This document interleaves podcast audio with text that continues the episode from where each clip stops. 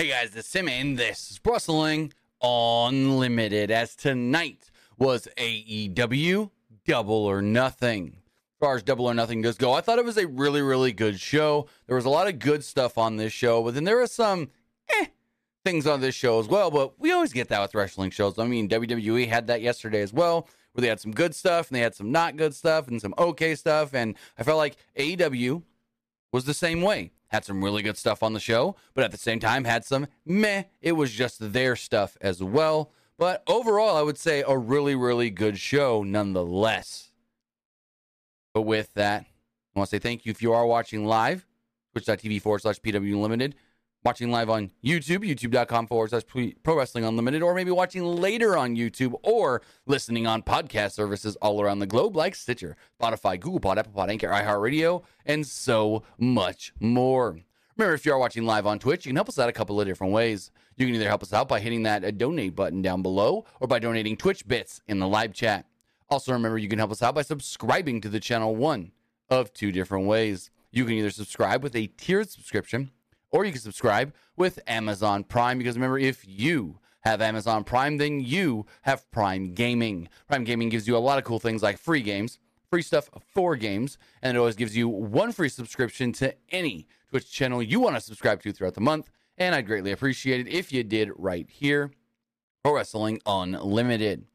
Also, remember you can support us over on YouTube by becoming a channel member or donating super chats in the live chat.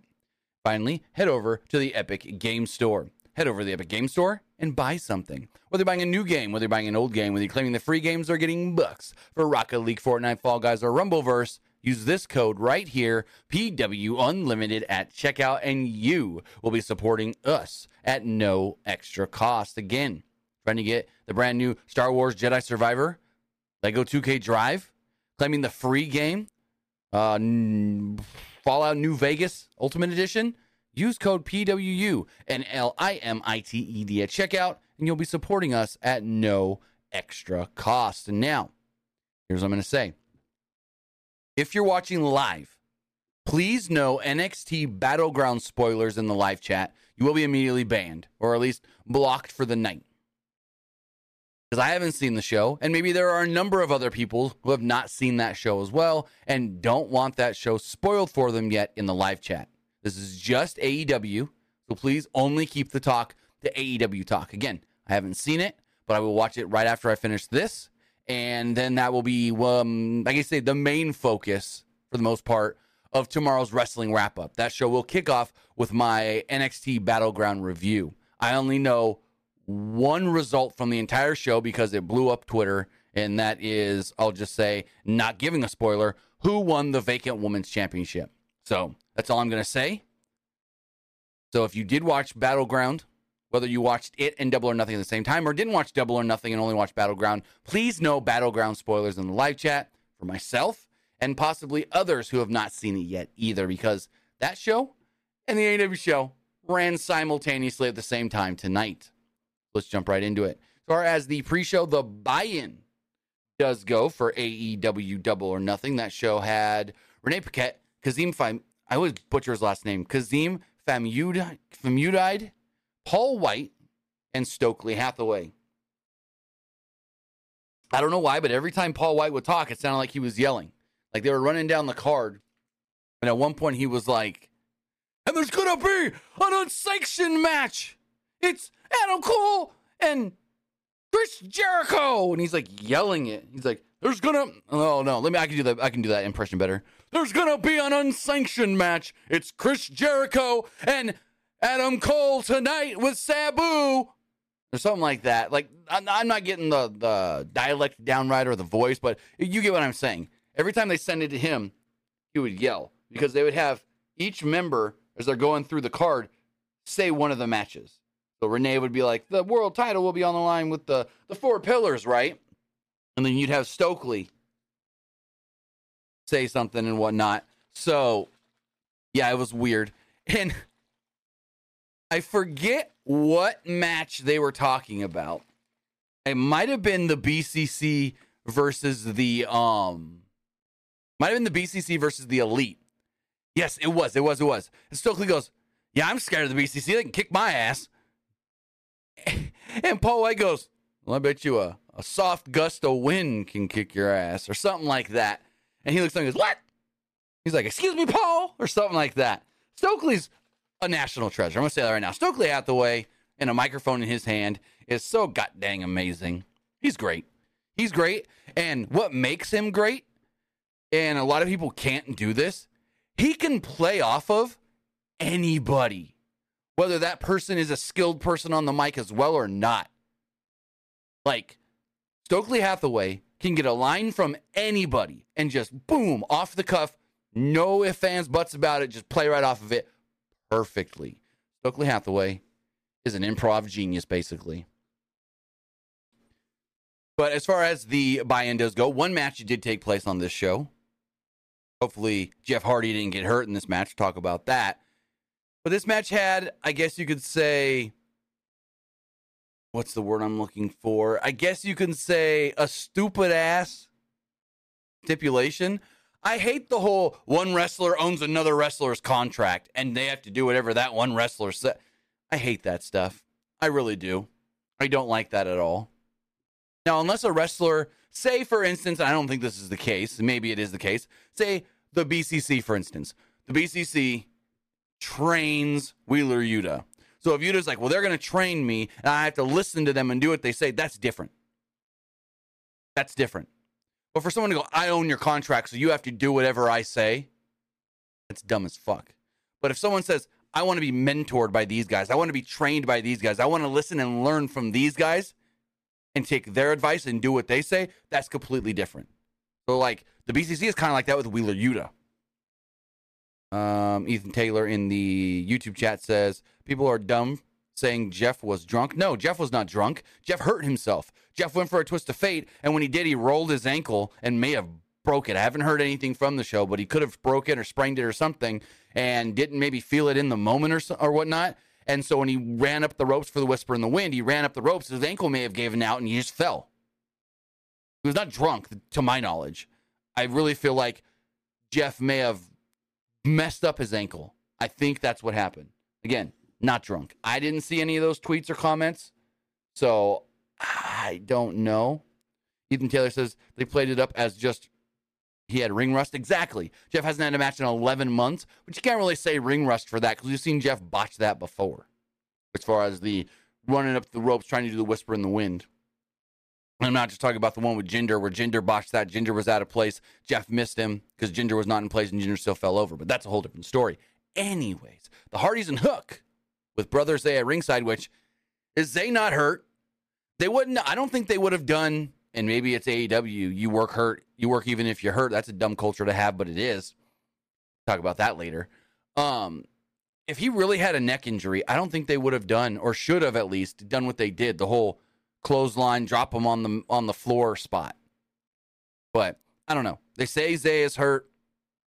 We'll we'll take them at their word, but I don't believe it. I think he's not really hurt. Anyways, um, as far as this match does go, this is Jeff's first official match in 11 months. Hook and Austin Gunn started off the match with Austin getting a shoulder block, but posed too long with Hook locking in a leg lock. Matt and Jeff then took turns tagging in and out, going after the arm before Hook hit his overhead throw on everybody in sight. The Gunns and Page were triple clotheslined to the floor, where they regrouped. And in doing so, Austin tripped up Hook and followed up the Bulldog. Hook remained isolated until Page was dropped within El Camino, and Matt made the hot tag. The Gunns and Page were planted with a side effect before a second rope elbow to Colton got a near fall. Austin and Page attacked Brother Zay on the floor, ripping his neck brace off, and then that's when they I guess could say clotheslined him or whatever, knocked him down. Matt then went to check on him. And Colton popped Matt with a drop kick. It was then Matt's turn to be isolated with Page mocking delete chance until both Gunns were launched outside the ring. Jeff and Hook reached for the hot tag, but were both pulled away by Colton Gunn and Ethan Page before Matt could finally get there. Finally, Matt then hit a DDT on Page to allow Jeff to make the hot tag and run wild some great offense and then not some great offense. A stalling splash off the second by Jeff led to a twist of fate attempt, but looked like Jeff may have tweaked his ankle, maybe the knee, I think more the ankle or something. And when he ran after the whisper in the wind, as we already talked about, he slipped right on the ropes. I want to say he slipped right as he got to the top rope and just kushoosh, crashed down. Just legs gave out. Taz then immediately, which kudos on Taz. Oh, it's got to be ring rust. It's got to be ring rust, right? Jeff hasn't had a match in 11 months. Maybe Jeff hasn't practiced that move before coming back. Maybe Jeff just isn't fully there cardio wise. Like, kudos on Taz for really jumping in there in the moment like that. Jeff then hit a corkscrew kick on Page, and Hook tagged in with a fisherman suplex. Hook and Page had a nice back and forth before sinking, sinking in a cross arm breaker, but Colton made the save. Matt made a blind tag as the Hardys hit an assisted splash in the corner, but as Jeff went to the top, Austin crotched him, hit the 310 to Yuma on Matt, but Jeff broke up the pin with a swanton bomb. Not the only swanton we saw tonight. Page then clobbered Hook with a big boot, but Hook avoided the ego's edge as the match broke down with the Hardys hitting double twist of fates on the Gunns. Jeff's twist of fates looked way more like a stone cold stunner than a twist of fate. Anyways, Page was left alone in the ring. He ate two twist of fates and the red rum submission from Hook as the Hardys and Hook picked up the victory. So I guess Matt now owns Ethan Page. You guys know how much I hate this bullshit. I don't like that stuff at all. I'm going to own your contract. That was like back in the day. What was it? JBL owned Shawn Michaels' contract because they're supposed to think that Shawn Michaels blew all of his money and was poor and needed the money from JBL. Or like when the Big Show worked for, oh, what were they called? What were they called? The Authority because he needed the money. Yeah, no. No. Khan owns all of your asses. Then we had something that was a nothing. The opening ceremonies for the Owen Hart Cup. This was n- eh, nothing. There was nothing here. You couldn't give me any names. You couldn't give me a bracket. All you told me was this tournament's going to take place in Canada and end at the greatest outdoor event at all time of all time, Stadium Stampede. Like what? You're you're what? Or Calgary Stampede? Like what? So let, us recap it. Renee Paquette welcomes out Dr. Martha Hart to the stage. They got both trophies and both insignificant belts. Paquette talks about the tournament kicking off at Forbidden Door, as Hart said that it's great to be back in Las Vegas, just like they were one year ago. But the difference is, instead of wrapping up the tournament tonight, we're kicking it off. No, you're not.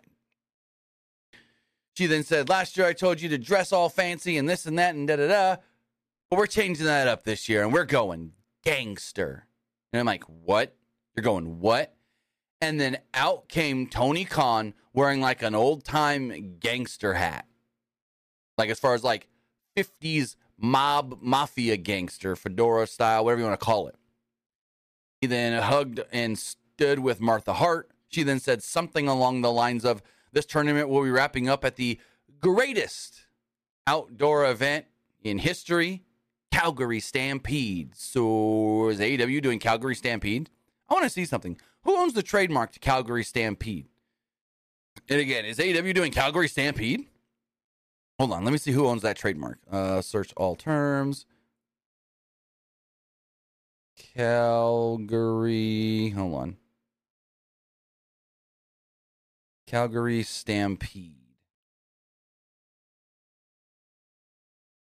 All right, here we go. Calgary Stampede. Trademark is owned by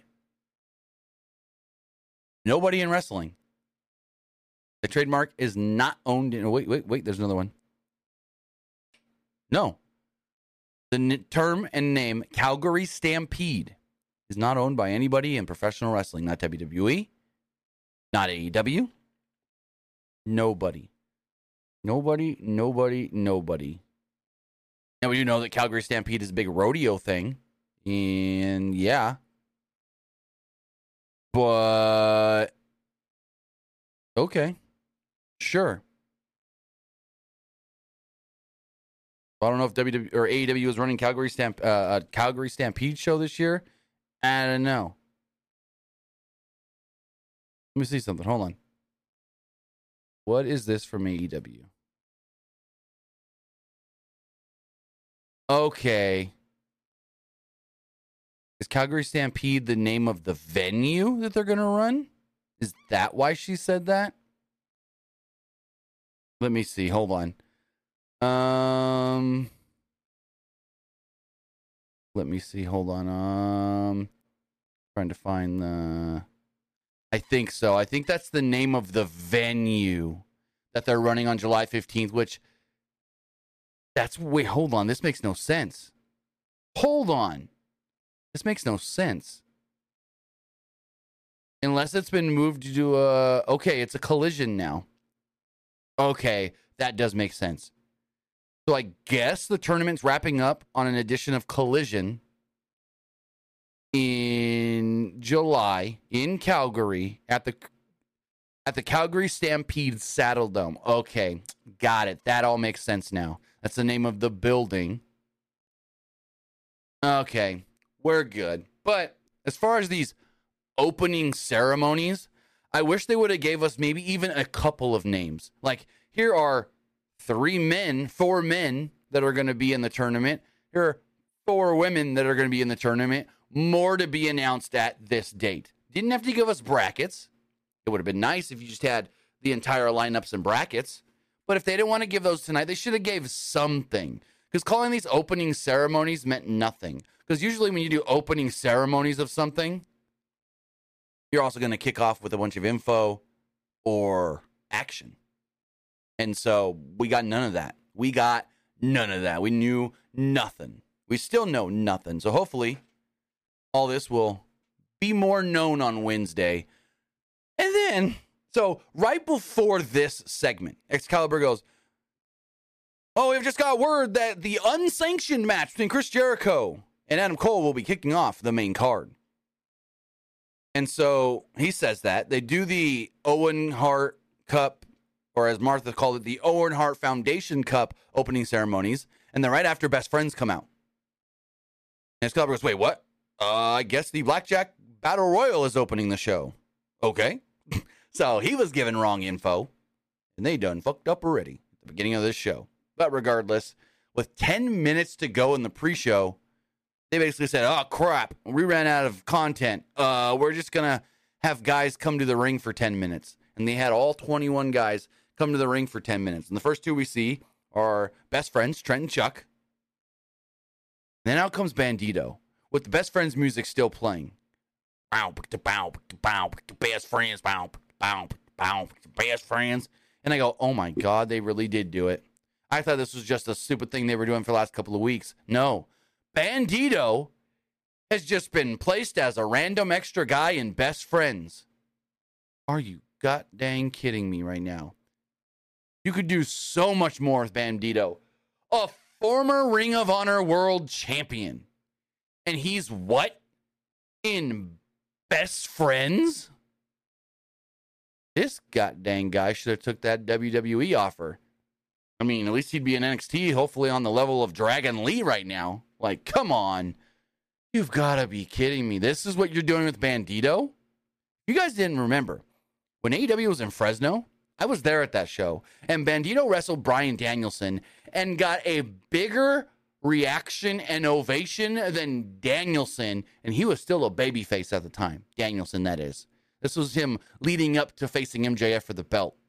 And Bandito, granted, the Fresno market is what 60 70% Mexican but Bandito was the bigger star that night as far as this crowd goes but just putting Bandito in best friends? That means oh we signed this guy but we have nothing for him. We don't know what to do with him. But you guys like him so we'll, we'll throw him in this random group. Yeah.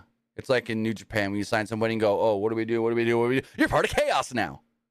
You're in Bullet Club. It's it's so bad. So bad. As far as the Battle Royal does go, it was an okay Battle Royal. Wasn't bad, wasn't great, wasn't I heard that this match actually came off really, really good to the live crowd. And also, speaking of the live crowd, apparently they weren't mic'd well enough because a lot of times throughout this show, the crowd seemed like they were dead and not into it. So then I'd message my friend that was at the show and I go, hey, crowd tired? They dying already? He goes, no, they're hot. They're great. I go, okay. they're not mic'd well for TV. So there were there was a lot of times when it just didn't sound good on TV, the crowd. But in this match, we had Chuck Taylor, Trent Beretta, Bandito, Ari Daivari, Tony Nese, Lee Moriarty, Big Bill, Komander, The Butcher, The Blade, Kip Sabian, Jay White, Juice Robinson, Dustin Rhodes, Keith Lee, Ricky Starks, Penta El Zero Miedo, Rey Fenix, Swerve Strickland, Brian Cage, and Orange Cassidy. Sabian was immediately to- uh, tried immediately tried to toss Orange Cassidy as we barely caught Beretta doing a moonsault to the floor as there were still people brawling outside the ring. Like this was weird. People start fighting outside the ring. And then, and then Swerve didn't even get into the match till like the halfway point, if not farther in. Like there should be a rule. Once the bell rings, if you don't get in the match after a certain amount of time, you're just automatically eliminated, automatically disqualified. They should give you like three minutes, five minutes max, two minutes. And you don't get your ass in the ring, you're done. You're out. Kaputski. Anyways. Uh, Komander did his breathtaking rope walk dive onto Big Bill and Lee Moriarty as Strickland and Cage are shown watching on the ramp. Excalibur said that they're waiting for the field to thin out. And I go, yeah, because that's fair, because that ain't some bullshit. And if Swerve would have won this match, he came to the final two. I would have had no faith in this, in the booking of this international championship in this company because that's just stupid. Like you're gonna let this guy, him and Cage, but Cage did jump in the ring, I believe, earlier than him. But you're gonna let them just stand around and be like, eh, we don't want to enter the match yet. We want to let you guys fight, and then we'll come later. Like, really? Really? Ain't that some dumb bullshit? Dumb, dumb, dumb. Um, but Bandito and Komander of the Lucha Bros all teamed up as Bandito hit a stalling suplex on Tony Nese, who was eliminated. Daivari was brought on the apron and punted in the face by Fenix, who did a rope walk to get rid of both varsity athletes. Cage then started laying out people as he entered the ring, laid out all the luchadors before Bandito nearly pressed Cage over his head. Cage then ate multiple thrust kicks as the Lucha Bros and the Bullet Club Gold went after him before Komander tried another rope walk, but White shoved him to the floor. Who's going to tell this guy, hey, you're in a battle royal. You don't walk the ropes when it's all sketch already because you're going to get eliminated. And he did. Um, Sabian ate a triple choke slam by best friends in Cassidy, who tossed him and gave the people what they wanted. Taylor was dumped by Big Bill as Cassidy low bridged in the process un- unintentionally to eliminate his buddies. The Blade was eliminated by Lee, who was attacked from behind by Strickland, finally getting into the match. Like we're more than halfway through. Butcher ate a double uh, thrust kick from the Lucha Bros to be eliminated. Moriarty was able to get rid of Bandito as Moriarty and Beretta battled on the apron, where Beretta hit a half and half suplex to eliminate Lee. Cassidy was about to be eliminated by Big Bill, but Beretta took a bullet and ate a kick and got eliminated instead. Lee was so preoccupied on getting rid of Strickland, Cage snuck up from behind and dumped him to a chorus of loud boos. Um, Dustin Rhodes laid out Cage with a crossroads, but Strickland made the save. Robinson and White then sent Penta into Fenix to eliminate him, as Starks dumped Robinson in the process. White laid out Starks, which led to a face off with White and Penta ending in a Blade Runner from White, who turned around and ate a Starks spear. White was eliminated by Starks as Robinson pulled Starks to the outside and laid out and was laid out by White. Starks went under the bottom rope, so he's still in. Bill, Strickland, Cage, Penta, Rhodes, and Cassidy are also still in. A surprising elimination came when Big Bill clocked Starks with the big boot and got loud boos for that elimination. Cage was dumped by Dustin, who was immediately caught with a kick by Strickland to eliminate him. The remaining four men were all in the ring hitting some big offense until Penta tried to chop down Big Bill with yet another big boot to eliminate uh, Penta. Bill was eliminating some of the bigger names tonight, getting a good little you know run here in this match as he laid out Cassidy with the Boss Man Slam. Bill went to press press slam Cassidy over the top, but Strickland dumped him instead. Cassidy and Strickland took turns trying to dump each other until they count until they countered DDT into a Stundog Millionaire, led to a Strickland in no cell into the kill shot for a double down. Prince Nana then tripped up Cassidy at one point to allow Strickland to hit a swerve stomp. Cassidy battled back with multiple DDTs and an orange punch that sent Strickland to the apron. Strickland blocked yet another and brought Cassidy to the apron as well. As Nana ran distraction again, enough for Strickland to try one more double stomp, Cassidy got his feet up and just lightly kicked Strickland's hand off the ropes to win the match. I thought the match was good. Thought it was fun. But what really took me out was the swerve stuff. Like you could just stay out the ring, not have to enter, and then eventually get in and finish top two. I mean, top two means nothing. It's win or nothing. Like Ricky Bobby said, if you ain't first, you're last. So that I didn't like. I didn't like the whole swerve stuff. So let me move on to the unsanctioned match. It was Adam Cole with Roderick Strong against Chris Jericho with the Jericho Appreciation Society and Sabu as a special guest enforcer. And I was corrected on Twitter. Sabu did not jump off the top rope. Sabu fell off the top rope. Now, I thought this match was really good, but I didn't like the finish. In an unsanctioned match, the contract says no matter what happens in this match, AEW is not liable. Do whatever you want. There just must be a winner or something like that. So if that's the case, why'd the referee stop the match? Why'd the referee go, oh, Jericho's not defending himself anymore, so you win, Adam Cole, because you've knocked him out or so? I don't. That's what I didn't like about the finish. The finish really didn't make no sense for the unsanctioned match storyline or, or stipulation. If you're doing an unsanctioned match, then how can the referee stop the match? I get it. The referee counts the submi- uh, counts the pin or calls the submission, the tap out. But the ref has the option to just end the match if somebody is down and out, knocked out. I I, I didn't. I don't know. I didn't like the finish here though. Sabu and Strong chuck chairs at Matt Menard and Angelo Parker immediately as the match started, as Sabu and Jericho had a little face off with some chairs swinging them at one another like Star Wars. Sabu won that battle as Cole set up a table at ringside, and Sabu then climbed to the top rope and fell off the top rope, putting Matt Menard through the table. Strong and Hager, and then Garcia and Sabu battled to the back, leaving Cole and Jericho in the ring one on one. So I don't think we saw Sabu anymore. So he wasn't a special enforcer. He was just in Adam Cole's corner for a little bit. So Jericho was sent to the outside and landed really awkwardly in the process. Cole wanted to go for a Panama Sunrise on the apron, but Jericho countered into a suplex to the floor. Jericho controlled the action, cutting off Cole when he attempted to battle back.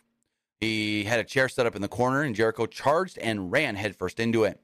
Jericho recovered long enough to try a Lionsault, but Cole hit a super kick mid move. Kind of like when he did that same thing with um, Ricochet. Ricochet did the springboard moonsault off the ropes or whatever, and kicked him right in the middle of the, the flip. Cole again missed a Panama Sunrise attempt, and this time countered into a Walls of Jericho. Excalibur said, Since it's an unsanctioned match, there are no rope breaks. No, but the ref can just stop the match. Cole reached down under the ropes and grabbed a fire extinguisher, where he sprayed Jericho to release the hold. Cole decked Jericho with the extinguisher, but only got a two off of it. Cole went to drop the boom, but ran into a code breaker for his troubles and Jericho got a two. Jericho then returned the favor by spraying Adam Cole with a fire extinguisher. Jericho then grabbed a kendo stick, but took way too long to actually use it before Britt Baker would run down with a kendo stick of her own and lit up Jericho with a kendo stick. Saraya would then run out and took a beating from Britt as well with a kendo stick, and then Britt chased her to the back. Cole then choked Jericho with a kendo stick and then got a backstabber for a two. Cole climbed to the top, but he took too long as Jericho chucked a chair at his face and Cole fell through a table on the outside, right on cue where the fans were chanting, We want tables. Jericho then pulled out a chair and some handcuffs, which Jericho locked on to Cole's hand, and in return, Cole got the advantage and cuffed Jericho as well. Basically, this turned into a chain match, like a Russian chain match.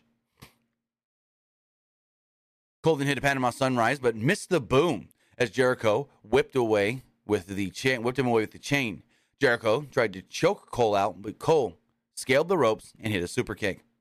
Cole finally lowered the boom and then wrapped the chain around uh, his knee and hit another boom before mounting Jericho with punches before Aubrey Edwards just stopped the match.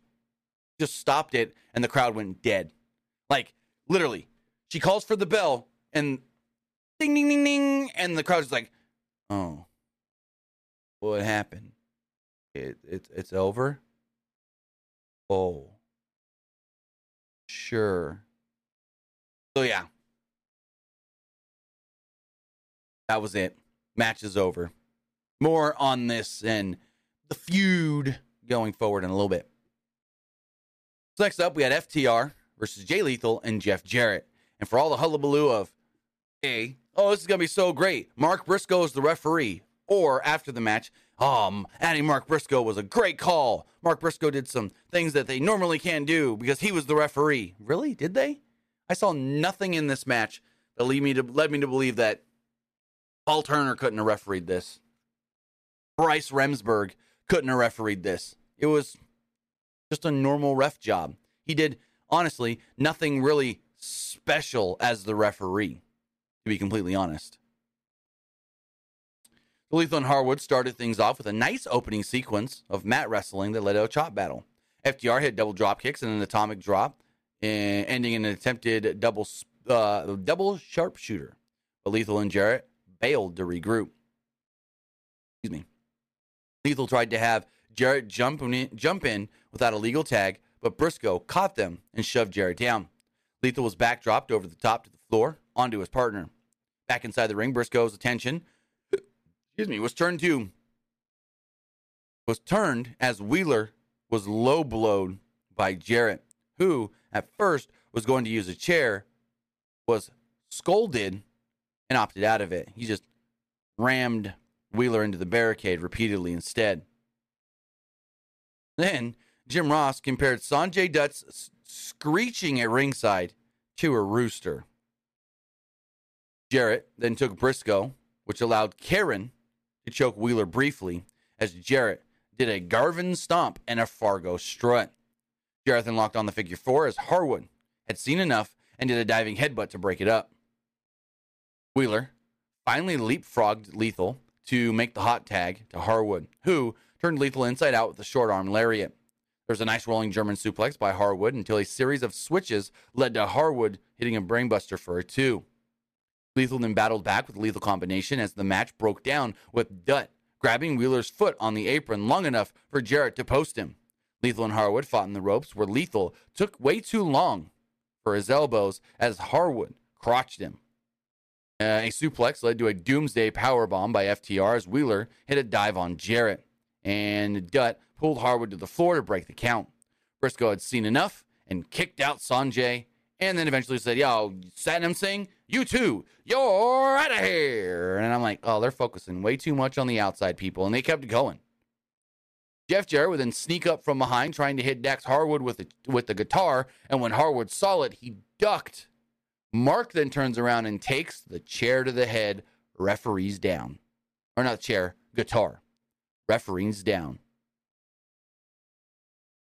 Lethal then tried to go for the lethal injection, but FTR countered into a shatter machine for the visible pin. One, two, three, four. No referee to count it, though. Aubrey Edwards would then run down to the ring, trying to, I guess you could say, become the next, the new ref with Mark Briscoe down. And I liked this because uh, uh, Sonjay got in her way and went, No, stop. She's like, Whoa, what? And every time she'd try to run around him, he'd stop. And then eventually, Karen would walk up with a guitar, boom, crack Aubrey over the head with a guitar, turn, twist her ankle, and just bang, fall straight down. But as the pro Karen Jarrett is, get right up, look down at Aubrey and go, Yeah, I got you, bitch. I got, yeah, stay out of this. And Satnam, or not Satnam, Sonjay's like, Yeah, yeah. So this is nice. This is nice. Um, at the same moment, Lethal hit a double lethal injection on FTR with everybody down. Karen threw a belt to lethal as Jarrett had Harwood looking like he was going for the strut. But Harwood did break free and hit Lethal with a pile driver. Jarrett then caught Harwood with a belt shot and the stroke, not the shot, the stroke. As Dutt woke up Briscoe to make the two count. So it's like, nah, never mind. I'm not going to get into that. And a furious Jeff Jarrett started to pie face Briscoe, slapping him until Briscoe slapped Jarrett back, who turned around into a shatter machine. And then Mark counted the pin one, two, three. FTR retained the titles. So there we go. There we go.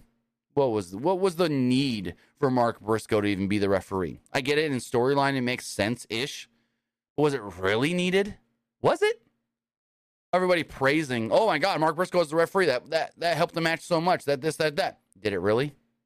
Because I saw nothing here that I hadn't seen from an Aubrey Edwards ref job multiple times. So they send it to the back, Alex Marvez and Ricky Stark, who was asked about Bullet Club Gold. And right on cue, boom, they attack Stark. But then out of nowhere, FTR come running in. They grab Ricky and go like, "We got you, we got you. You're gonna be okay. Come with us." And that was it. I don't know why FTR's got to get involved with the whole Ricky Bullet Club stuff. It's, I don't know. I guess they're done with the Mark Briscoe story. Ah, cool.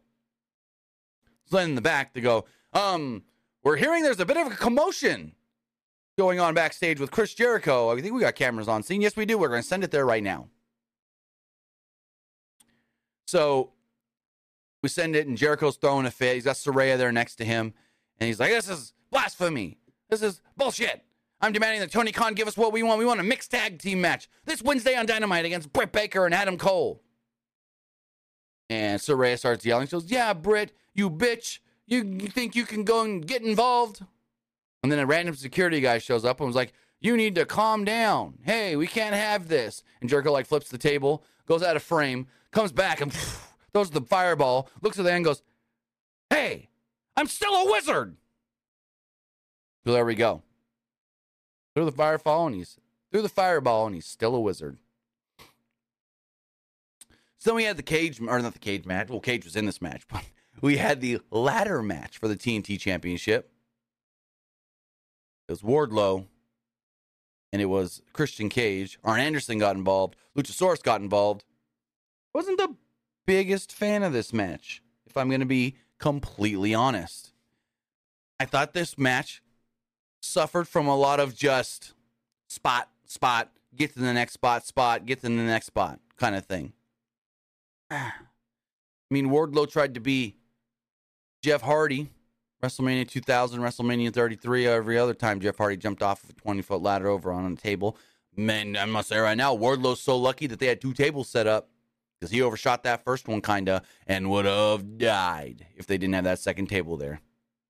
Also, some of this felt a little rushed as well. Cage told Luchasaurus to go to the back during their entrance, as Anderson then did the same. It was a game of power versus speed early on, as Wardlow ran through Cage with a shoulder tackle and powered out of a kill switch attempt. Wardlow tried bringing in a ladder, but Cage hit a baseball slide and tried a slingshot dive, only to eat a ladder straight to the face as he's in midair going to the floor. With Cage down, Wardlow set up multiple tables and was going to try for a massive swanton through them, but Cage bailed. With a ladder bridge set up, both men started standing on it. Cage then was able to crotch Wardlow and slingshot him into the ladder and then back into the ring. Cage started to climb the ladder, but Wardlow shoved him off the, off the mat. Wardlow then wanted to go for a power bomb, but Cage wiggled free, climbed the ladder, but was caught into a slam. Wardlow delivered a pretty great looking spinning gorilla press slam on Cage as he rolled to the floor. Wardlow then went to climb, but Luchasaurus would hit the ring right on cue, shoving Cage back right down and then hit a reverse DDT off the ladder. Cage tried to charge, but Wardlow caught him into a, in a slam on the ladder. Wardlow then placed Cage on the ladder and went for a swanton, but crashed and burned. Cage climbed the ladder as Arn will then run out to help Wardlow. Will not run out, but trot down as fast as he could. He leapt off. Uh, he leapt off the top onto the ladder, and it collapsed. Wardlow did it as well, or Wardlow did. Wardlow was then limping pretty badly. Not sure if he really injured himself because moments later he was not limping. But at first, he like grabbed his shin like he may have cracked it. And then after a moment or so, maybe a minute, he seemed fine. So he goes to climb this broken ass ladder. The referee goes to grab the ladder and goes, I, I, I shouldn't hold this for you. He literally says, You should grab another ladder. I shouldn't have to hold it, or something like that. Wardlow tries to grab another ladder, but immediately here comes Luchasaurus. Luchasaurus chokeslams Wardlow twice, and then Arn Anderson comes in to make the save, nearly gets chokeslammed, and instead bites off the thumb of Luchasaurus I've seen it all in this goddamn company. Like, what? What? You gotta be kidding me. He bit, like, not the finger all the way off, but from like the knuckle up, all of the the skin. And it's just exposed guts and finger. This is stupid, stupid, stupid. I think it was JR later was like, oh, I didn't expect to see Arn Anderson out here looking like a zombie. Because later, his mouth is all crusted over and he's got blood coming out of it. But regardless, Arn bit his finger off basically. And Wardlow then took out Luchasaurus with a chair and set him up on the tables. Wardlow then basically climbed a 20 foot ladder with Arn holding it down, did a Jeff Hardy pose and everything, and then did a swanton off of the chair or ladder onto Luchasaurus, who was on one table. So there's table here, table here. Luchasaurus is on this table, right? Wardlow does the swanton, but basically barely hits uh, Luchasaurus enough to break his table, but then crashes right through the majority of the other table. So that other table wasn't set up. Oh, ah, Wardlow would have been very badly hurt.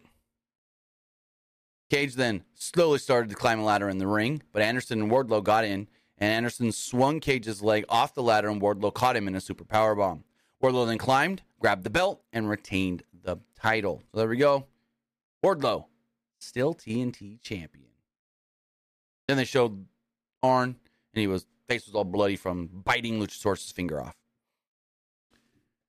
So then we had a match for the AW Women's World Championship. It was Jamie Hayter defending against Toni Storm. That I feel like Jamie's way more hurt than we know, or that they're leading on about, and so she really couldn't do anything in this match. And this match didn't last long, and Toni just beat her. I'm gonna see something.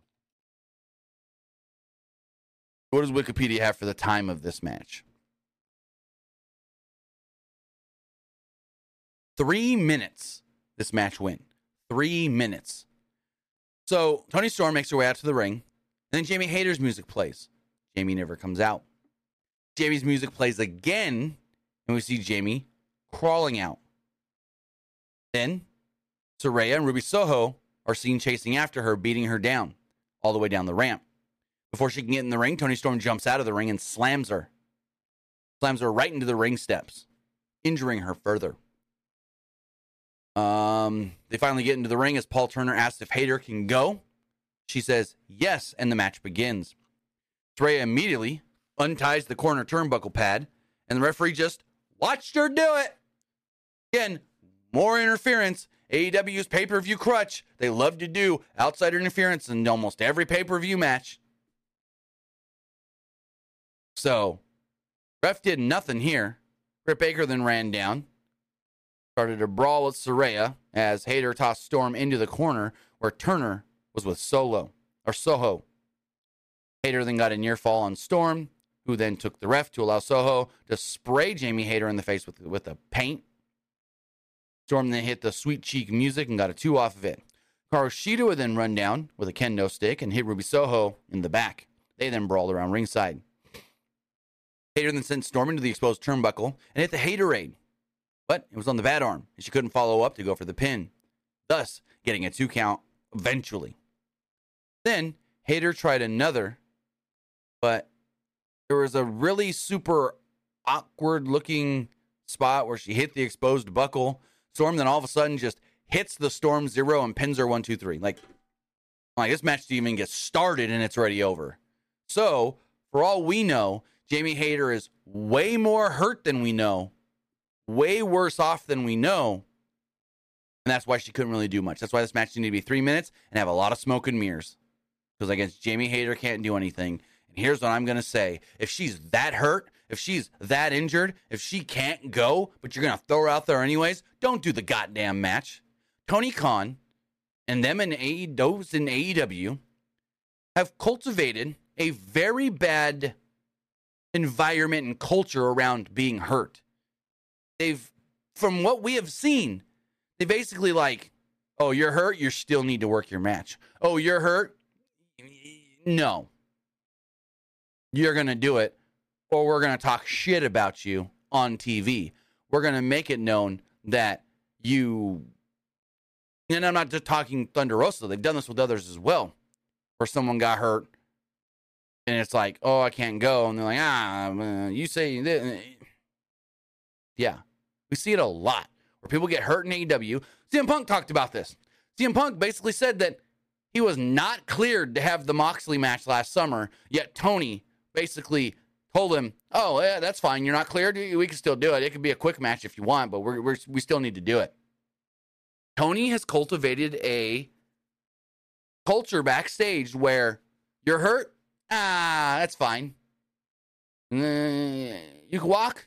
You can get down to the ring. You can do your match still. I hate that. I don't like that. This shouldn't be the case. For all the crap Vince McMahon ever got, at least in the last couple of years, if someone was any kind of hurt at all, you don't work, except you're Cody Rhodes. That was like the one exception because, because of the nature of Cody's injury where basically the ref or the doctor said, yeah, Cody can go do the match. He might be limited, but he can't get hurt any worse than he is. That was the thing with Cody. Cody's injury was already so bad that he couldn't have made it any worse. But we've seen plenty of times somebody gets hurt in WWE, they ain't working. It's a legit real injury, they ain't working. Cody's broken arm, that ain't real. That's why he worked. The Brock match. Not a real injury. So we've seen it so many times. Britt Baker wrestled for almost a good six months to a year with a cast because she had a broken wrist that wasn't fully healed. Take more goddamn time off. Don't risk making it worse. Like I said, Punk had the foot injury last year. He told Tony, I'm not cleared. I'm not fully healed. And Tony goes, that's fine. We can just make it like a three minute squash and you don't got to do anything. What? No. No. That's not looking out for the well being of your talent. That's not what it is at all. It's, well, we booked this match. We advertised this match. We got to give the fans what they want, what they paid for, what they expect. That's not the right culture and thing. It's just not the right way to do it, in my opinion. This ain't the 80s and the 90s where that was the culture of, eh, you're hurt, your work anyways. 70s, 80s, and 90s, that was the thing. You're hurt, suck it up, buttercup. So, yeah, like if you're just like nagging injury, your shoulder's bugging you, but you could still go, it's not like whatever, that's different. That's different. Claudio wrestled with a bum shoulder for a long time. He just put the rock tape on it. And it's like, okay, whatever. But if you're hurt to the point where you're going to only be able to do like three things in your match because you're that hurt, this match is going to go three minutes, don't do the match. We would understand. If you're hurt, don't risk getting more hurt. Sammy Zayn tore his rotator cuff just doing this. So, yeah, anything can happen. Kevin Nash tore a quad walking in the ring. Tyson Kidd TJ Wilson last year wanted to be a surprise in the Royal Rumble, saying, I just want to come out, get in the ring, do one spot, and be it. You can eliminate me after. And Vince said, No.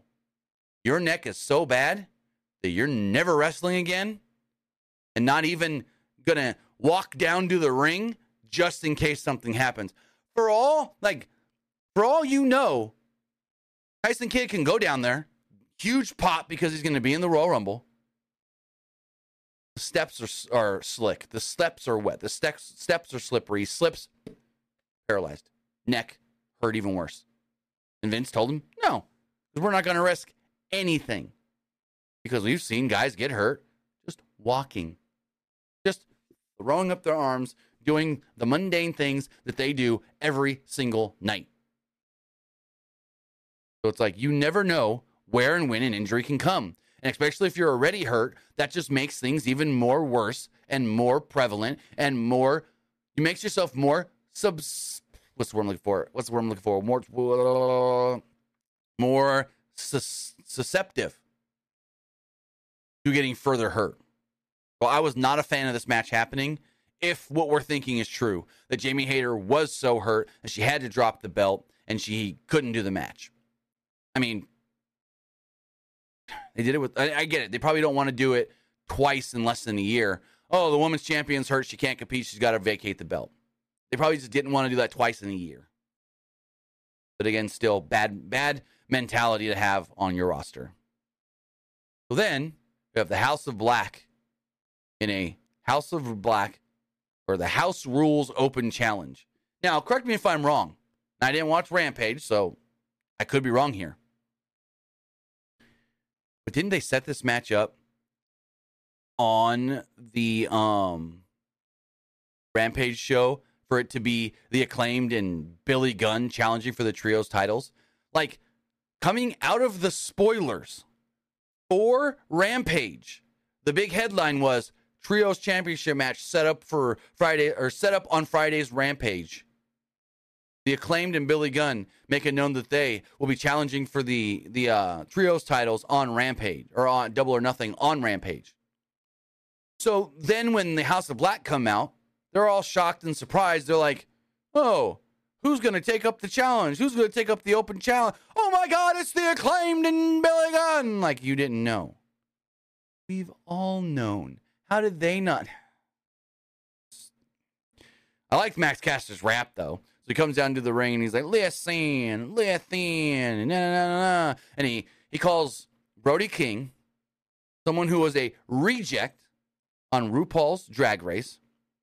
He says, uh, Malachi Black trying to have blackface, and Buddy is out here trying to be all ominous, but is being cucked by a kid named Dominic. He then said something along the lines of, they didn't need a dealer's choice option. We'll take you on with anything. And then he said, you call yourself House of Black, but there ain't even a black guy in your group or something like that. And I go, last name is Black, idiot. Anyways, they did the kaleidoscope uh, lights again for this match. But this match did have an evenly opened opening sequence with Bowens and Black, both sitting cross legged until Matthews made the tag and went after the arm. Caster was able to get the tag and hit a back suplex on, uh, on the side of the apron for a two. Caster and Black collided as King made the tag and leveled Caster with a lariat. The Acclaimed were able to fight off Black in their corner and tried to scissor me timbers, which Black countered into a leg lock. Caster and Gunn were beating beating each other up on the floor as King, they were beat up on the floor as King hit a charging crossbody against the barricade on Gunn. Bowens tried fighting back with forearm, for a fireman's carry into a neck breaker, um, but Bowens collapsed as his knee was hurt, it seemed like. With Caster and Gunn down, there's no one to tag as Black locked into their leg lock, tagged Matthews, who hit a Meteora. King connected with a senton, and Taz said it was like a bathtub falling on you, which is kind of a great description of it. Bowens was isolated for quite a long time until he fought off Dante's Inferno, low bridged King, and sent Matthews and Black outside, finally hitting Matthews with a thrust kick to make Gunn the hot get Gunn the hot tag. Gunn then ran wild with splashes, a tilt a whirl slam, and the one and only finishing move on Black before dropping King on his head with a famouser. Matthews then ate a famouser through the ropes, but as Gunn turned around, Black hit him with a black mass and pinned him to pick up the victory. So, um, Fonzie said, no, wasn't Fonzie. Uh, Ethan says in the YouTube chat, They implied it, but never showed the graphic with the acclaimed. Right. The graphic they kept showing on social media and stuff was just open challenge, open challenge, open challenge. But it's like, okay, they implied it. But like we all knew that was the match. So I don't know. The match was fun. The match was good. But they've really cooled off the acclaimed. The acclaimed do not seem like the big act that they were six months ago. They do not seem like some of the most popular guys in this company at all anymore, which is a huge shame. A huge shame. So, House Black, still the champions. As we move forward, we have Jade Cargill versus Taya Valkyrie for the TBS Championship. One second. some reason the Twitch poll is not working right, so let me reset that. Right. Didn't like it. There we go. Now the Twitch poll should be working. Yeah, there we go. There we go. Um, so here we go. As far as the TBS title match does go, this match did go. See, last match went 15 minutes. This match went eight, almost nine. So Cargill did some dance with, I guess, members of her old sorority. Cool. Valkyrie and Cargill had an early face off, with Valkyrie getting the upper hand with a sliding lariat. Cargill tried to regroup with Mark Sterling, but was flattened by a diving Valkyrie off the top. That allowed uh, Cargill to clock Valkyrie with a pump kick and gain control. Calgary then battled back momentarily with a sliding German suplex through the ropes, but Cargill responded with a suplex on the floor. Back inside, Cargill planted Valkyrie with a spine buster for a, a near fall and draped Valkyrie throat first over the barricade to the outside. Valkyrie then battled back with a series of lariats in the ring, but Cargill did the same with a short arm lariat of her own. Cargill went for the sleeper, but Valkyrie quickly countered into a blue thunder bomb. Calgary or Cargill, I don't know why I said Calgary. Cargill attempted a springboard attack, but Valkyrie hit a double knee right to the sternum, almost like a lung blower variation. Valkyrie then tried uh, tied up Cargill's leg and hit a nasty curb stomp for a two as Gray jumped on the apron and immediately got kicked to the floor. Valkyrie connected with a spear and a road to Valhalla, but Cargill managed to kick out, which really shocked the fans here. Valkyrie then went for another attack, but Cargill kicked her in the face and hit the Jaded to pick up the win and get win number 60. She's 60 and 0. After the match, Mark Sterling grabs the mic and says, Okay, now what? Jade's beaten everybody. There's nobody left for Jade to fight. But Jade's still going to defend this title anywhere, anytime. Again, against who, though? There's nobody left. All of a sudden, music plays, and I'm not sure who it is, not her, sure who it is. They then show the screen on the Titantron, and we're still not sure who it is. And then out walks the returning Kris Statlander. Kris Statlander then runs to the ring. Apparently, we just get a TBS title match out of nowhere. And I love. So this match goes 48 seconds. But within that 48 seconds, Tony Schiavone yells, Mark Sterling's over here yelling at us, asking, Who sanctioned this match? Well, you sanctioned this match. I like that a lot. But he's right. This match never actually got made official by like Tony Khan or anything. So is it Jade's allowed to just say, or Sterling's allowed to just say, Oh, we're going to defend the title now? But he didn't. He said, We'll, we'll defend the title anywhere, anytime. Right. But do they have to agree to? He didn't say that they didn't have to. I don't know. I'm nitpicking. Anyways, Cargill misses a pump kick and Statlander hits a roundhouse kick, a corner charge with a knee lift in an attempt of a stalling vertical suplex, which Cargill did escape. Cargill hit a pump kick and tried to go for the jaded, but Sterling or Star Statlander reversed into a never fever, a night fever, and pinned Jade to pick up the victory. So there we go. Jade makes it to 60, but now she's 60 and 1 and no longer the TBS champion. Confetti flies in the T Mobile Arena as we now have our second ever TBS champion in Kris Statlander. They mentioned how Kris Statlander has been gone for a while, battling her however many injuries this is. She's been dealing with numerous injuries Kris Statlander finally gets her moment. There we go. Now, my question is how long has this been the plan as far as Kris Statlander becoming TBS champion? Was it the plan before she got hurt? Was the plan always to wait for Jade to get to 60 and then Statlander win the belt? Or what? I don't know.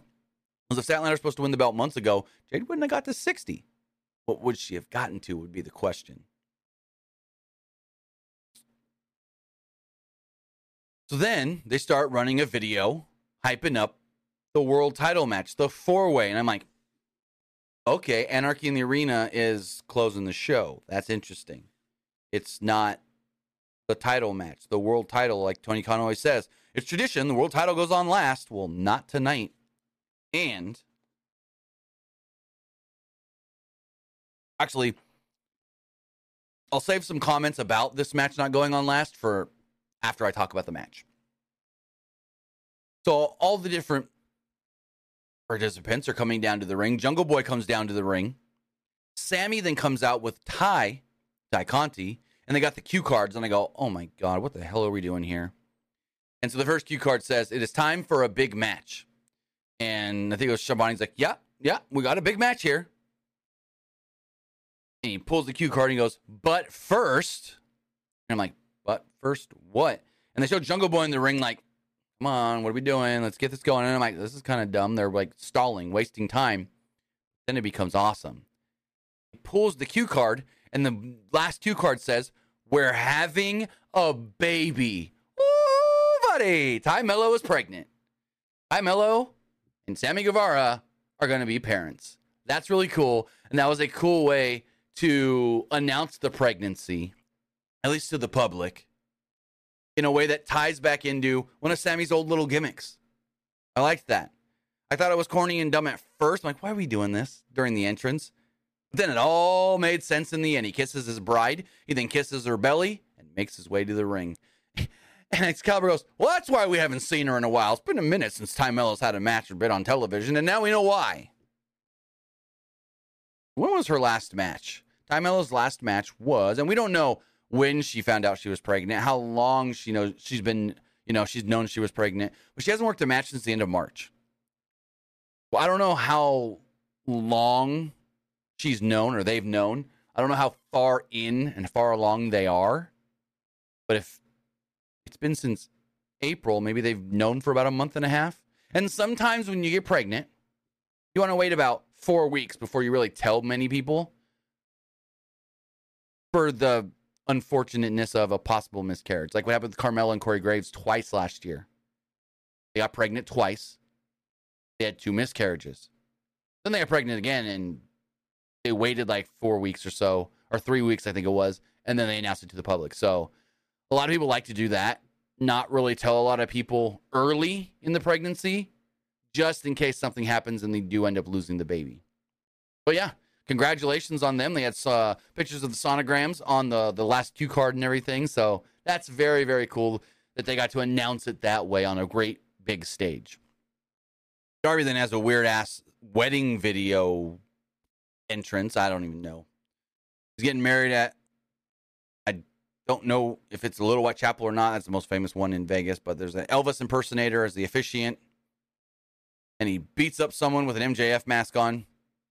And then Allin and the King tape up the guy as Allin r- rode into the arena wearing an Elvis jumpsuit, which is half skeleton painted.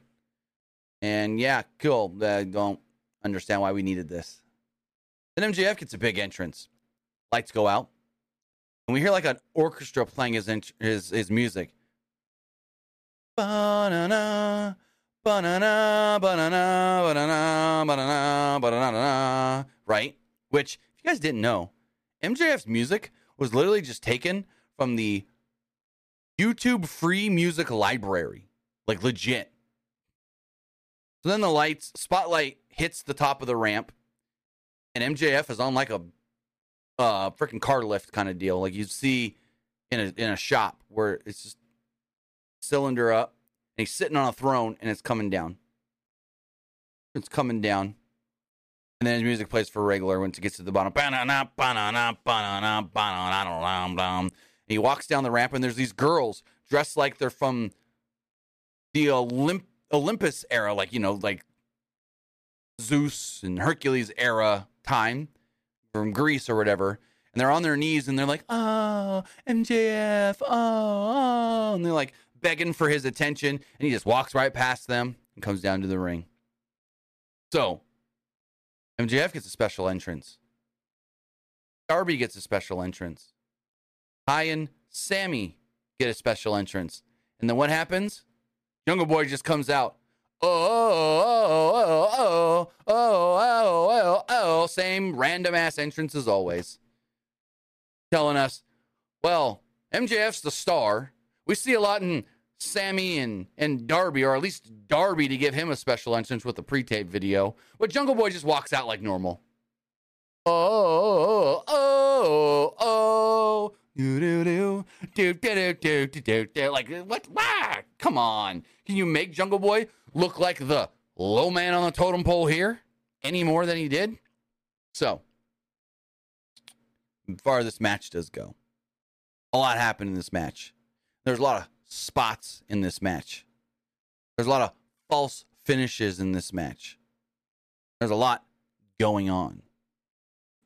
So MJF took the early powder, saying this was on, uh, say this was on his time, but was quickly beaten up by all four men. He's then eventually thrown to the floor. Um, Perry, uh, as Guevara, Perry, and Allin all went at it, kipping up at the same time. Perry did a double springboard arm drag to send Allin and Guevara to the outside, but MJF turned Perry inside out with a lariat. MJF teased a dive, but opted for the Fargo strut instead, and a Rick Rude, Rick Rude hip swivel. Woo, buddy. Allin then hit a dive on MJF on the floor as Perry followed up with three dives in succession of his own. This then left uh, Guevara, who hit his wild shooting star press from the top rope to the floor, and then there was a Tower of Doom spot that led to everyone just mowing down MJF. Perry got a two off of a Poison Rana on Guevara, while Allin hit a full steam corner charge on Perry and MJF, who hit a float over stunner and a side headlock on MJF for a two to follow up the story. Guevara then flipped off the apron to the floor, landing on his feet. He caught Perry with a thrust kick and laid out Allin with a corner mid a cutter mid dive. Guevara then laid out MJF with a standing Spanish fly and a top rope frog splash, but MJF kicked out to chance of Sammy for the crowd from the crowd. MJF stacked Guevara with a power bomb and nearly got a side headlock on Allin, followed by dropping Allin right on his head with a driver for a two. MJF then spat on Allin as all four men started hitting high impact moves, leading to a quadruple down, I guess you can call it, because all men were just knocked out. Allin, Guevara, and Perry then all hit moves on their uh, from their mentors Scorpion Death Drop, Code Breaker, and a Kill Switch, leading to MJF hitting the Cross Rhodes. And they mentioned that was a move of somebody that MJF looked up to early on in his career, but wouldn't say Cody Rhodes. He got a two count on Jungle Boy after the Cross Rhodes. MJF then took the microphone and said, Hey, Sammy, I saw your uh, little cue cards. Congratulations on the baby, but uh, I know you're gonna need some money. So how about you lay down and let me pin you, and I'll still give you that check. And Sammy's like, you know what? I will lie down and take your money. So he lies down, but as MJF goes to pin him, he grabs MJF and rolls him up really quick and gets a two off of it. MJF does Blake, uh, block a GTH attempt, tried to go for the salt of the earth, but Guevara would counter into a walls of Jericho. Perry then went to break it up, but Allin sank in a scorpion death drop. MJF was going to tap, but Perry stomped him. All four pillars then had submissions applied at the same time, and this was kind of weird looking, but whatever. Um, MJF, uh, where was it? All submissions at the same time before MJF broke things up. This then led to three destroyers in a row as Perry used Guevara and Allin's back as launch pads to hit a perfect destroyer on MJF for a two. Perry then hit a Tiger Driver on Guevara, but Allin launched Perry into the barricade, got a head start, and tackled both Perry and MJF into the crowd.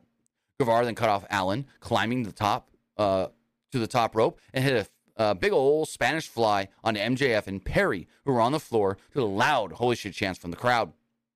With everyone back inside the ring, all four men slugged it out, and chops and forearms ensued until MJF poked all three men in the eye, basically. Guevara answered with a springboard cutter, Allin with a code red, and Perry char- with a charging forearm on MJF as all three took turns trying to get the pin. Crazy series of innovative near falls brought the fans to their feet until Guevara spiked Perry with an implant DDT. Allin then hit another code red and went for a coffin drop, but MJF crotched him.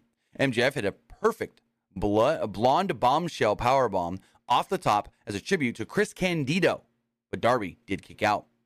Guevara connected with a cutter off the ropes and Perry, who rolled to the floor, as MJF had a low blow on Guevara and pulled out the diamond ring. But he couldn't use the diamond ring because Darby hit him in the back of the head with the skateboard and then demolished him with a coffin drop. He applied a side side headlock takeover, but Perry broke up the pin. Perry and Allin then collided in the middle of the ring as MJF tried to hit Perry with the AEW championship as Guevara tackled MJF to the outside. Excuse me, to the outside. Perry was left holding the title and debated hitting Darby with it. And he then threw it away to a chorus of boos from the crowd going, Boo! You should used the bell! Boo! He then nearly gets rolled up for not really doing anything. Guevara then hit a GTH on Perry, but was launched outside by Allin, who hit a coffin drop only for MJF to put the title on Perry prior to it happening. Basically, he hits the coffin drop but lands on the belt. MJF then rolls up Darby with a side headlock takeover. Well, actually, hits the side lock takeover, headlock takeover, and pins him to pick up the victory. So there we go. MJF retains the belt. And I kind of liked the finish. Darby goes for the move, but because Darby's back is turned, because he just he does the jumping off backwards thing, he doesn't see MJF slide the title onto Jungle Boy, and then he boom. There we go. So yeah. Good match a lot of spots, which kind of overshadow things at some points. But I will say, one thing I liked about this match most was no outside interference, unlike almost every other match tonight. Just like our main event. Before we get to that, there was a press conference, a media scrum, as you may call it. And MJF was asked, So, what are your thoughts on not main eventing? What are your thoughts on the world title match not going on last? And MJF goes, I'm fine with that because I didn't want to have to roll around in the mat in, or in uh, Jon Moxley's blood. I love that. I love that. Where he, he just basically was like, ah, I, I would have had to be, you know, I don't want to roll around on that mat with Moxley's blood all over it. So I'm fine with it. so that was fun. I thought that was funny as, as heck. So they've had big expectations on this match. They put very big expectations on this match with Moxley's promo on Wednesday going. If you guys think you've seen a lot of blood here, if you've been squeamish before, well, that's nothing compared to what you're going to see this weekend in Anarchy in the Arena. That's nothing compared to what how much blood you're going to see and da da da da. And I'm like, okay, cool. Everyone's going to bleed. A lot of people are going to bleed. There's going to be a lot of blood, and there really wasn't there was not a lot of blood at all. Like, way less blood than I expected. Way less violence than I expected. This was just a match where people were brawling all over. It was hard to kind of keep track of what was going on at times, just like last year's match that I didn't like. And I like this one more, but I still wouldn't say I'm a fan of it. I thought it was all right. I thought it was fun at times, but it ain't winning no awards, no nothing. It ain't winning no great match award because it's just a bunch of guys brawling to brawl for brawling's sake. Then eventually someone gets taken down and pinned. And I will say, I will say, I will say, Tony Khan, good job on picking Wheeler Yuta to pin Kenny Omega at the end of this match. I really, really loved that. That Wheeler, Wheeler Yuta is the one that got the pin and won the match for the BCC not pinning Matt Jackson, not pinning Nick Jackson, not even pinning Hangman. No, pinning Kenny Bagad Omega. As far as the match goes, a band that they said was Violent Idols saying Wild Thing as the BCC walked down to the ring. They only got about halfway before, well, the Elite jumped the barricade and charged at them in the crowd. And then the band just kept playing, Wild Thing, you make my heart sing, you make everything. And I'm like, oh, they're just going to keep going. And this is very annoying, very distracting because they've got the music from the from the band almost louder than the, the announcers, almost louder than commentary. You almost can't even hear Excalibur Taz and, and Tony Schiavone for a while. I don't know what the, who this band is. I guess they're called Violent Idols. Kill. Whatever. Never heard of them. So Nick and Yuta pair off. Matt and Claudio pair off. Page and Danielson pair off. And Omega and Moxley all pair off early on as Don Callis just popped up and joined commentary. Referee Rick Knox was clobbered at ringside and technically was the first person to bleed. But didn't really see much of him bleeding. They just told us he bled, and I honestly missed it until they said it. Hmm, didn't see any more of him. Anyways, Page laid out Danielson with the buckshot lariat and took the eye patch off, throwing it to Danielson, and then stalked, stalked him down with a screwdriver before Yuta chop blocked him. Page then was beaten up four on one until the Bucks and Omega made the save. The Elite then poured down punches in all four corners, following super followed by super kicks. There was a quadru, uh, quadruple tope suicida by the Elite as Moxley is now bleeding, which, of course, is the norm for a Moxley match. I'm shocked it took him three, four minutes before we saw him bleeding. Match then spills up the ramp as the Bucks laid out the lead singer of the mat of the band playing about five or six minutes in. The Bucks then both dove off the ramp onto Claudio and Wheeler, while back in the ring, Omega and Moxley beat each other up with parts of the announce table. Matt Jackson hit a rolling Northern Light suplexes on Yuta down the ramp before Nick leapt both of leapt over both of them onto Claudio Castagnoli. Yuta was powerbombed on the edge of the ring while Moxley was beaten up by Omega and Page until Page accidentally booted Omega.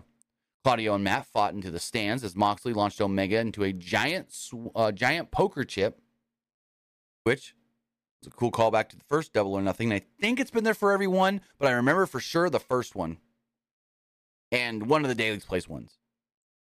Uh, there was a poker chip also covered in barbed wire, and Moxley has Snapdragon on Omega onto it. On one side of the screen, we see Moxley, who was stabbing Omega in the face with a fork, while on the other side, Claudio was doing a giant swing in the concessions area to Matt Jackson. Moxley then had a sleeper on Omega, who fell back onto the barbed wire. Nick Jackson and Page are also seen bleeding. Not a lot, though, as the BCC are taking turns picking apart Page while Claudio and Matt fought outside of the building. Moxley hit a brainbuster on the chair on uh, on a chair on Nick, while Danielson somehow found a leaf blower to bring into the ring. Page was able to hit a dead eye on Moxley on the apron as Omega, wearing a wearing a Captain America trunks, started wielding a trash can lid like Captain America's shield. And well, Claudio just kind of kicked it out of his hand. Nick made a comeback until Moxley hit a King Kong lariat and a pile driver for a two. Nick was locked in a Boston Crab and a crossface by Moxley and Yuta until Matt limped down to the ring after being pile driven into a bed of a bed of a pickup truck. Matt hit an exploding super kick on Moxley, which, well, yeah, you heard that right. An exploding super kick where he super kicked Moxley in the face and poof, explosion went off, which was a better explosion than every explosion in the exploding barbed wire match we saw, what, a year, year and a half ago or so? Matt then had his uh, no, no, no, no. Where was it? Um, Page hit a buckshot on Yuta, and Matt had his shoe taken off as Moxley brought in a bunch of thumbtacks and dropped Matt's bare foot. That looks like it hurt right on the thumbtacks, and then hit a Death Rider. Nick tried to save his brother, but was hit with a cutter into the tacks. Claudio tried a Ricola bomb on Omega, who flattened or floated through and hit a V trigger. Danielson charged into a Busaiku knee, uh, in with a Busaiku knee on both Omega and Page before the BCC hit stereo anvil elbows on the on the Elite. Mathen had tacks placed in his mouth, and Claudio uppercutted him right in the face as Yuta hit a German suplex for a two. Omega and Page rose up, realized that they are outnumbered, but brought out the challengers uh, fought off the challengers until Page hit Danielson with a dead eye and Omega with a one winged angel, but Yuta broke it up and made the save. Omega and Page hit rolling offense on Yuta as Page and Omega wanted double buck shots, but Callis handed Yuta a screwdriver and hit Page in the head with it. He went to go hit Moxley with it, or Omega with it, and Omega kind of got him up on his shoulders for the one winged angel. Callis then jumps in the ring, and you hear the referee go, Don, get out of the ring. And because of that, Moxley drops down Wheeler Yuta, turns around to see Don face to face. All of a sudden, a masked man would jump in the ring and hit Omega with a huge leaping knee. This then led to Wheeler Yuta getting a seatbelt pin on Omega, one, two, three, picking up the victory. The masked man then pulls off his mask and reveals that it is none other than Konosuke Takeshita. Takeshita helped Don Callis and the BCC win this match. And then commentary had the big question of, what does this mean? Are Don and Takeshita part of the BCC? Good question to ask. We don't know. And then they're like, well, hopefully we figure all this out and learn more on Wednesday. We'll see you Wednesday for Dynamite. There we go. Before all that, or before they cut off, as far as cut the show off the air, Callis took off his belt and choked Omega with him. There we go. That was Anarchy in the Arena, and that was AEW Double or Nothing. Then the show ends, and Omega cuts a promo afterwards as everybody else has left the ring. Omega basically told the fans that now they're outnumbered, but he's got a couple of friends that are not here in AEW that he can bring in to even the odds. Who could those friends be? I bet you one that we're all probably thinking, Ibushi, because we hear a couple fans start yelling, Ibushi, Ibushi, Ibushi. So maybe that's one of them. But who could the other one be? Who could the other friend of Because it's like I've got one, maybe two friends that can come help even the odds. Who? Again, one most likely Kota Ibushi, but who can the other one be? I'm really not sure. But what for fee? Who and when either or both of those men do possibly show up. But with that, that was AEW Double or Nothing. Overall, pretty good show, I would have to say. But now you know what I thought of the show. Now it's time to hear what you guys thought of tonight's AEW. With that, we're going to go to the polls. Let's refresh all of these. Or as the Twitch poll does go, 75% liked the show, 25% didn't like tonight's show As far as the Twitter poll does go, 58% liked the show, 25% didn't, and 16% thought it was just all right. As far as the YouTube community poll does go, 57% liked the show, 29% thought it was just all right, and 14% did not like it. Some of the comments here. Uh, this person says the last three matches saved the show. Last three. The Jade match? Well, I guess the Statlander win. Person says, glad to see Kris Statlander back and the new TBS champion. Person says, Double or Nothing was all right. Person says, it was a half empty arena. Was it? Because I knew they were having trouble selling tickets. Hold on. I'm to look something up. Double or Nothing arena. Let's see. Hold on. Um, I wouldn't call this half empty. Well, hmm. most of the lower bowl is full, right? But a lot of the upper deck is empty. A lot of the upper deck upper deck is empty. So, from this one picture I saw, see if I can find another picture. Um. Oh, whoa! When? When? Okay, hold on what time was this video posted? Because I'm not going to say. Oh, this is before the show even started. Okay. So if you saw any like super empty shots, because there's one video here I see where the place looks dead empty, the show hadn't even started yet. Let me see if I can find anything else really quickly, really quickly, really quickly. Um, um, um. Okay, here we go. Let's see. Oh, wait, wait, wait. Can we get in the shot of the other side? So, yeah, no.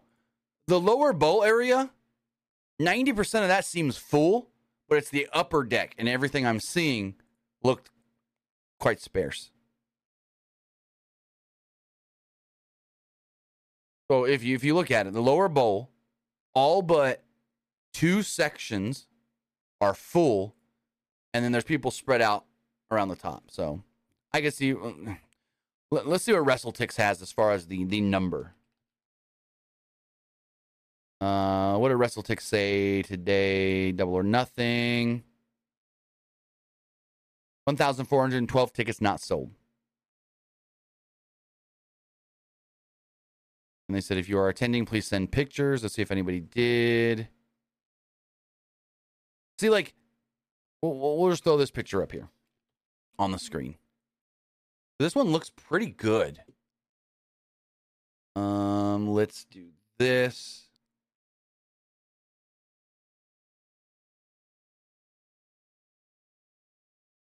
Um, bu- bu- bu- bum. If I could zoom in on it really fast. Hold on.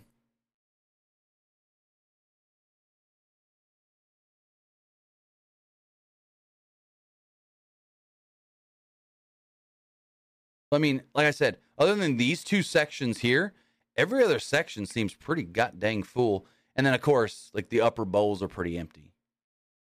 And this was 10 minutes into the show. So, yeah, this was about 10 minutes into the show. Let me just see if there's any other photos from like later on in the show. Not seeing any others really, but yeah. So it was pretty pretty good, I would say. So as far as the eleven thousand, let me see, according to WrestleTix, it was set up for 11,641 and 10,229 tickets had been distributed. A couple more of the comments here says, I'm not going to read that one because it's a battleground comment. Show was awesome. The dummy that said NXT was, oh, I'm not. Whatever. Not going to get into. People are now arguing in the comments on WWE is better. No, NXT was, or AEW is better. No, w, did you watch both all the way? You can't compare unless you've seen both all the way. And I'm not talking about both on at the same time because there's going to be one you weren't paying attention to at one point. Or as the YouTube live poll does go, 71% liked the show, 20% thought it was just all right, and 9% did not like it. With that, guys, that is going to wrap everything up. I want to say thank you if you're watching live on Twitch, twitch.tv forward slash PW Unlimited, live or later on YouTube, youtube.com forward slash Pro Wrestling Unlimited, or on podcast services all around the globe like Stitcher, Spotify, Google Pod, Apple Pod, Anchor, iHeartRadio, and so much more. As far as my NXT Battleground review does go, I'm going to go watch that show right now. And then we're going to talk about that on tomorrow morning's wrestling wrap up podcast. So that is when I'll give you my thoughts and rundown of NXT Battleground. With that, guys, have a great rest of your Sunday. Have a great Memorial Day tomorrow, whether you're doing something fun or just relaxing, lounging around the house. We'll see you next time. Have a good one, guys.